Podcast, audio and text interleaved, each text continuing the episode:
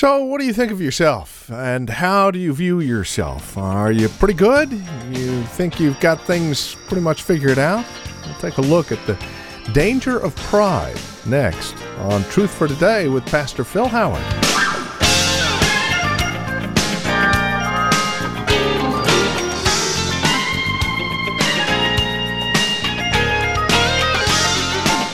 From Valley Bible Church in Hercules, welcome to our broadcast today. We're in the book of Romans looking at ourselves, putting the godly mirror up in front of us, seeing just who we really are in light of the gospel and in light of God's mercy and grace. It's a really good circumspect view of who we are, helping us to understand who God is all the more, resting in His sufficiency. That's the encouragement we come away with on today's broadcast. Please join us. We begin with a couple of good illustrations about the danger of pride. Here's Pastor Phil Howard with today's broadcast. I'll tell you two moving stories about pride that ought to scare the daylights out of us. You ought to be scared. I, I think two of the most moving illustrations is the story of Nebuchadnezzar, and the story, the one that really breaks my heart, is the story of Uzziah. Here, when you see Nebuchadnezzar, of course, this is great Babylon that I built. And God says, I have a cure for your inflated ego. What is that?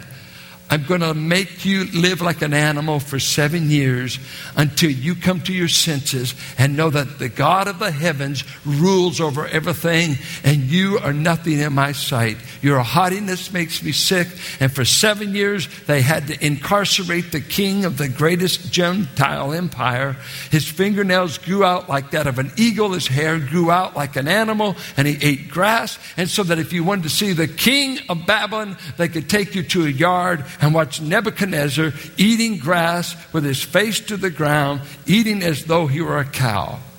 You talk about, and after seven years, God restored his sanity. Then he knew God had built the kingdoms of the world. Then he knew that his haughtiness offended God. Turn and look with me, if you will, to Uriah. You just must see it for yourself. Second Chronicles, chapter 26. And I, I won't read the whole narrative, I'll just lift out things about it. If you remember this Uriah, or uh, Uzziah rather, uh, reigned for 52 years. This is the Uzziah that died when Isaiah went in and saw the Lord high lifted up. Uzziah had died. This man had an incredible reign, 52 years. But notice this he became king when he was 16 years old, in verse 3. And it says, This haunted me as I read it in verse 5. He sought God during the days of Zechariah, who instructed him in the fear of God. As long as he sought the Lord, God gave him success. Don't ever forget that. Success breeds lethargy. You'll quit doing what made you successful. We used to pray a lot but since we've gotten so good, we don't do it like we. And he said, as long as he sought God, he had success. And he begins to enumerate his fame. And you take that from verses 8, and it goes on down through uh, verse 15. And notice at verse 15, his fame spread far and wide, for he was greatly helped until he became powerful.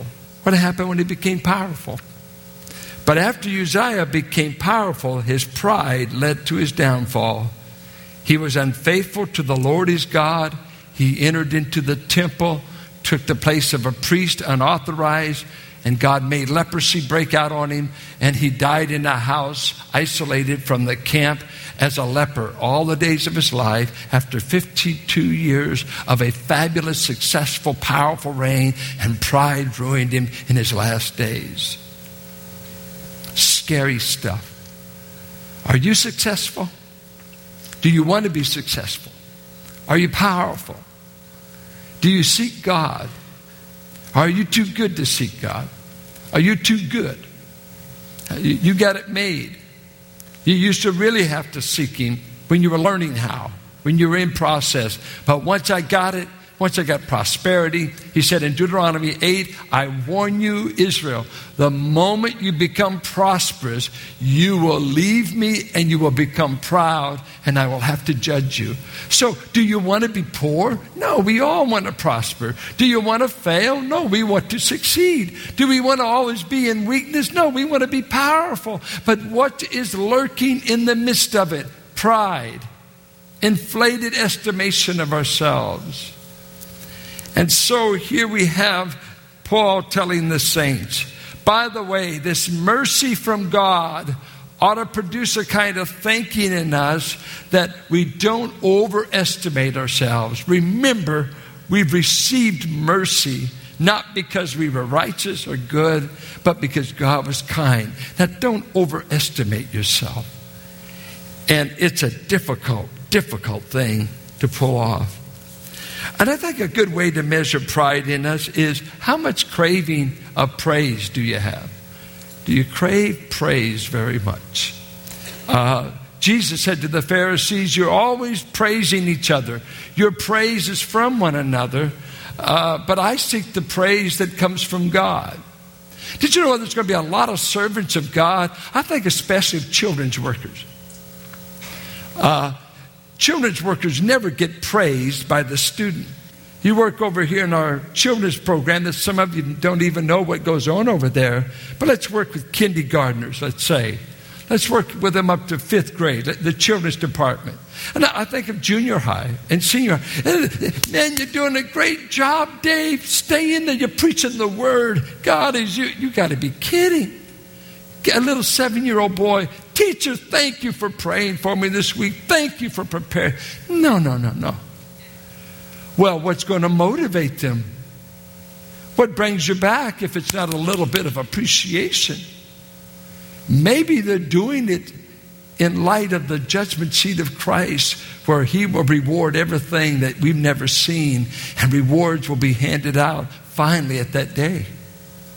Not that we should be showing appreciation in the meantime, but what keeps these people motivated? What keeps people motivated that work? I think of so many missionaries that are in isolated places that no one hardly even checks up on them. They don't know what's going on. They don't know the loneliness, the homesick, the challenges, the sicknesses, the difficulties, on and on and on. What keeps you going? Is it the praise of men? No, no. Men don't even know what I'm doing hardly. It has to be the praise of God. I love what uh, C.S. Lewis said about pride. Let me read it to you. The pleasure of pride is like the pr- pleasure of scratching. If there is an itch, one does want to scratch. But it is much nicer to have neither the itch nor the scratch. As long as we have the, writ- the itch of self regard, we shall want the pleasure of self approval. But the happiest moments are those when we forget our precious selves and have neither the itch nor the scratch. We just are contented to see God praised, elevated, and as long as He gets the glory, we don't even crave, don't even have the itch in us to hear self approval. It's very addictive. Listen when you know you've got pride. By pride comes nothing but strife. But he who trusts in the Lord will be prospered. Isn't that something? Proverbs 13. When you're dealing with proud people, you get, get ready for a fight. They won't get enough strokes, enough credit, enough recognition, enough, enough. You're just going to be in contention. It'll be an issue of who's boss, who's in charge, because the proud are contentious to the hilt. That's what splits a lot more churches than immorality is a bunch of pride and people who don't get on their knees, but we just start fighting with each other. It's easier to fight than pray. Promote ourselves than to promote God. And so many a church is in a ringside fight. He who is of a proud heart stirs up strife, but he who trusts in the Lord will be prospered. My. Well, he says something that we ought to judge ourselves sensibly or soberly. And that word sober there means to not be drunk. Now, what does this have to do with it? Well, it came to be used of having control of your senses, and it meant to be uh, uh, clear headed, to be steady, to be having understanding. So he said, think soberly of yourself and think soberly of others. You can never think of others properly if you have an improper view of yourself.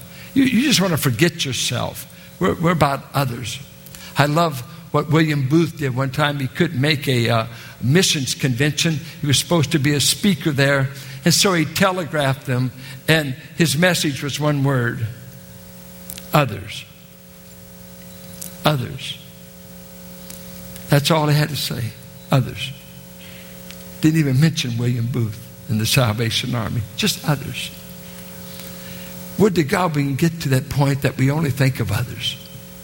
Others. Their need of Christ, their need of service, their needs, instead of always drowning in self absorption about ourselves. It is a divine work that God wants to do in the renewing of our mind. He wants to get us to forget about ourselves and be totally preoccupied with Christ and how Christ wants to reach others through us. Then he says, uh, not only to be thinking uh, uh, sensibly about ourselves, uh, which has nothing to do with IQ. It just has something to do with the right kind of sensible thinking. He says, I want you to also measure your thinking by the measure of faith given to everyone. And this is a, a rather unique uh, thing. I, after all these years of studying Romans, I've always had the view that when he came to the measure of faith, he was talking about it in a quantitative sense, that God measured out to Dave uh, let's take a spoon. Uh, let's say he, he, maybe gave him a, a, spoonful of faith. He gave this guy a shovel full of faith. And, he, you know, in, in measuring cups, I just took it in that quantitative sense. And I think it's maybe has been the most common view that each one has a certain measure of faith in keeping with the gift they're going to use. So I was always at home with that. And the reason I always study all over again because I want to keep learning. And I ran into two men. One's named Cranfield uh, out of England, and another one is Douglas Moo out of Trinity. Great, great commentaries. The other view that has emerged in recent days is that we take measure of faith not to be a quantitative measure given, but that it becomes the standard of our faith. Let your faith be the measurement of how you're thinking. Let the faith, and this is the argument that he's talking about what all believers have in common the faith. He's not talking about distinctions among them. You got a little bit more than me, I got a little bit less. That would certainly seem to breed pride among them. I've got more faith. No, he seems to be talking about what they all have in common. They all have the faith by which they've been saved. And in that faith, there's two elements. The subjective part, I believed in Jesus Christ. And what saves you, faith or Christ? It's not faith. Faith saves no one. Faith receives the Savior. It is the hand, the empty hand, that receives Christ. Sometimes we get talking like, by faith save me. No, no, no. Your faith in the right person. But Christ is the Savior, right? He is the Savior. So I put faith in the right person. I received Him. And so the emphasis would be in your measuring your thinking, why don't you measure who is the object of your faith and measure Him? What, what would Christ think of Himself if He was in your shoes? Well, we know what He thought. I came not to be served, but to serve. I came to be humble. I, I stoop down. I'm not here trying to promote myself. I am the king of Israel. I am God. I, I don't have to deny that. I have to tell demons to hush up because they know who I am. But I tell you, believers, when you measure the way you're thinking, you should always ask maybe an age old question Would Christ do this? Is this the way Christ thinks? Do I have the thinking of Christ going on in my mind? Christ is meek, Christ is lowly. Christ showed me how to suffer in First Peter. Though reviled, he reviled not again. Uh, though threatened, he did not return threats. He kept trusting God. He kept submitting to God. He kept serving God. He's crucified as an impostor and a blasphemer. It, it does not matter. He says, I've come to do the will of God. My whole life is consumed with doing the Father's will, not to win the approval of men. Think of sending your best to the earth and having it sent back to you with five wounds in it. Surely God failed. Surely God doesn't know what He's doing. No, God said, I can't save you with an army. I got to save you with a crucified son. This is the way of the cross. This is the way of true authentic service. Not a bunch of pompous men on a platform called preachers, popes, bishops. Not a bunch of pompous people who have forgotten their product of mercy, not of their self righteous efforts. That we are a forgiven people, that we are people of mercy. Who are we strutting about? Insanity has taken us over. Why don't we pray? Because we're insane with power and with so called success. We measure ourselves by the sizes of our budgets, the size of our buildings, and the size of whatever. And he says, No, no, no. I'm inclined to the humble man, the humble woman, to him who inhabits eternity. I'm scanning the earth, and where I find humility working in the heart, where I see contrition, thus saith the high and lofty one, I'll look to this man and to the man who trembles at my word. God would do more for us if we would stoop, if we would just admit our bankruptcy and just say, Help me, Lord. I want to measure myself today.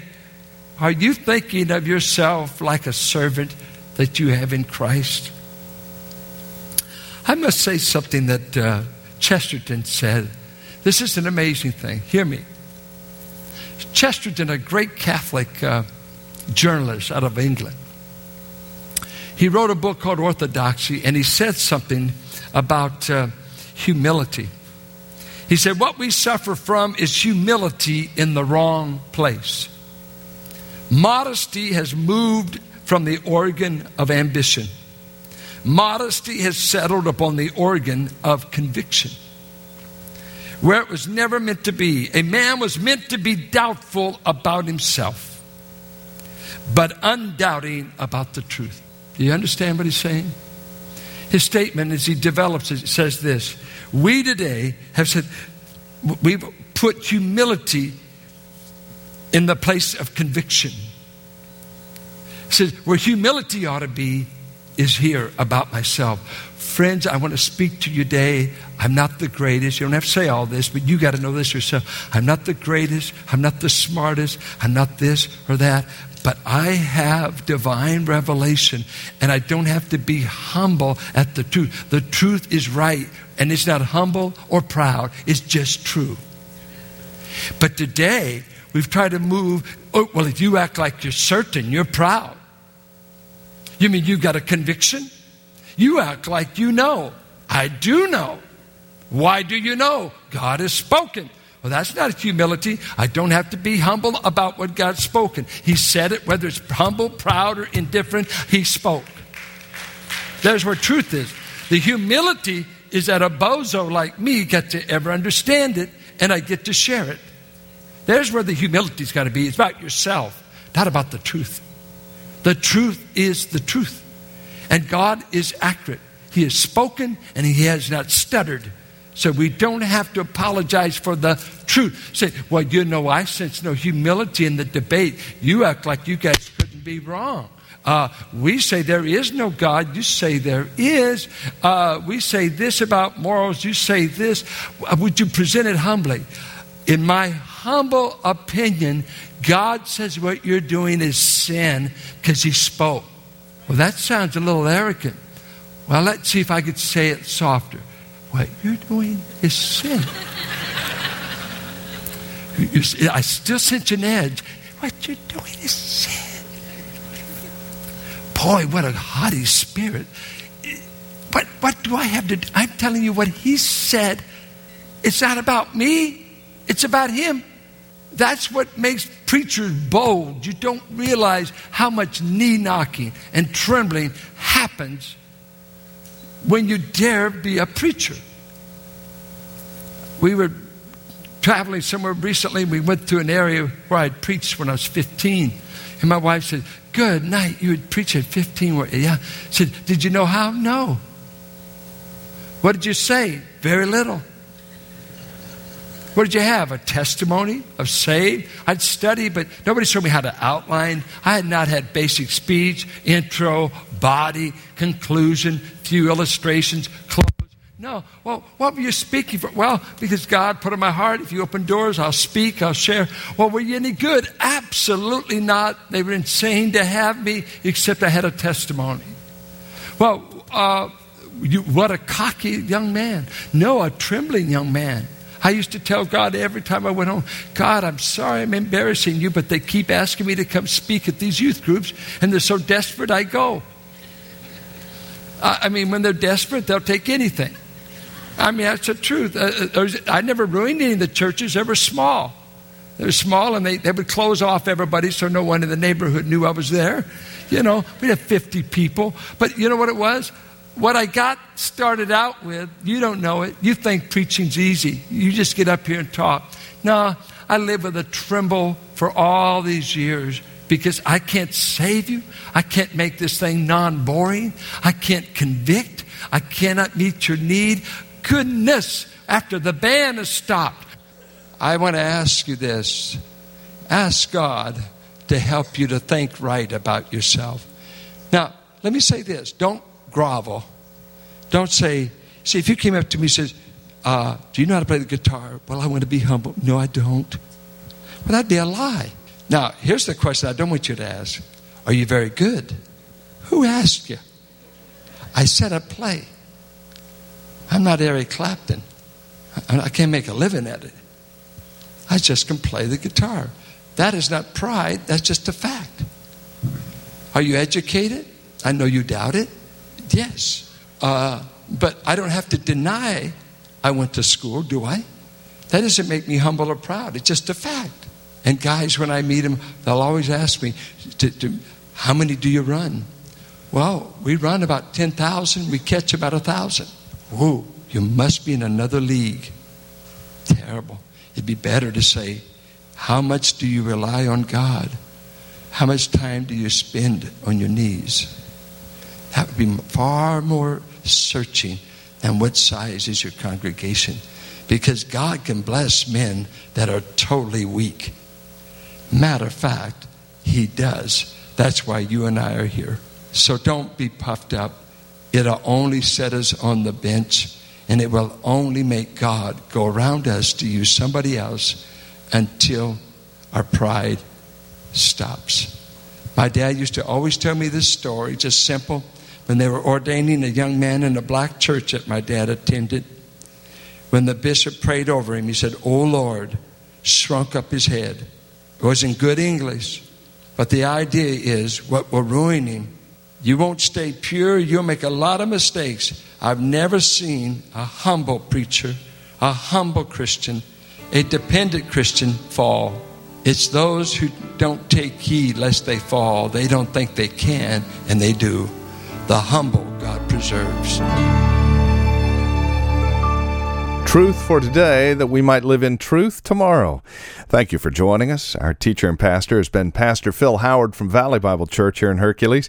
And on today's broadcast of Truth for Today, we've spent time here in God's Word that we might grow in His grace. If you'd like to review today's message, copies are available on CD for just $5. Mention today's date when you call 510 799 3171.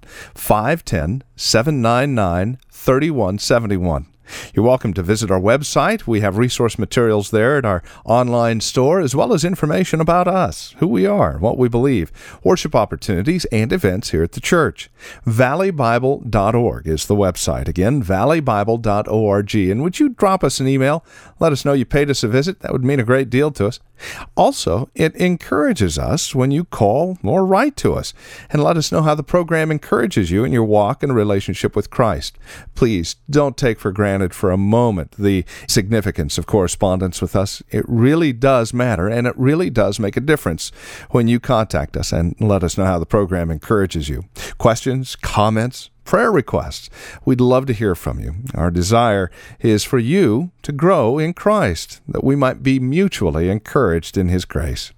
So again, the phone number is 510 799 3171. That's 510 799 3171. And the web address is valleybible.org.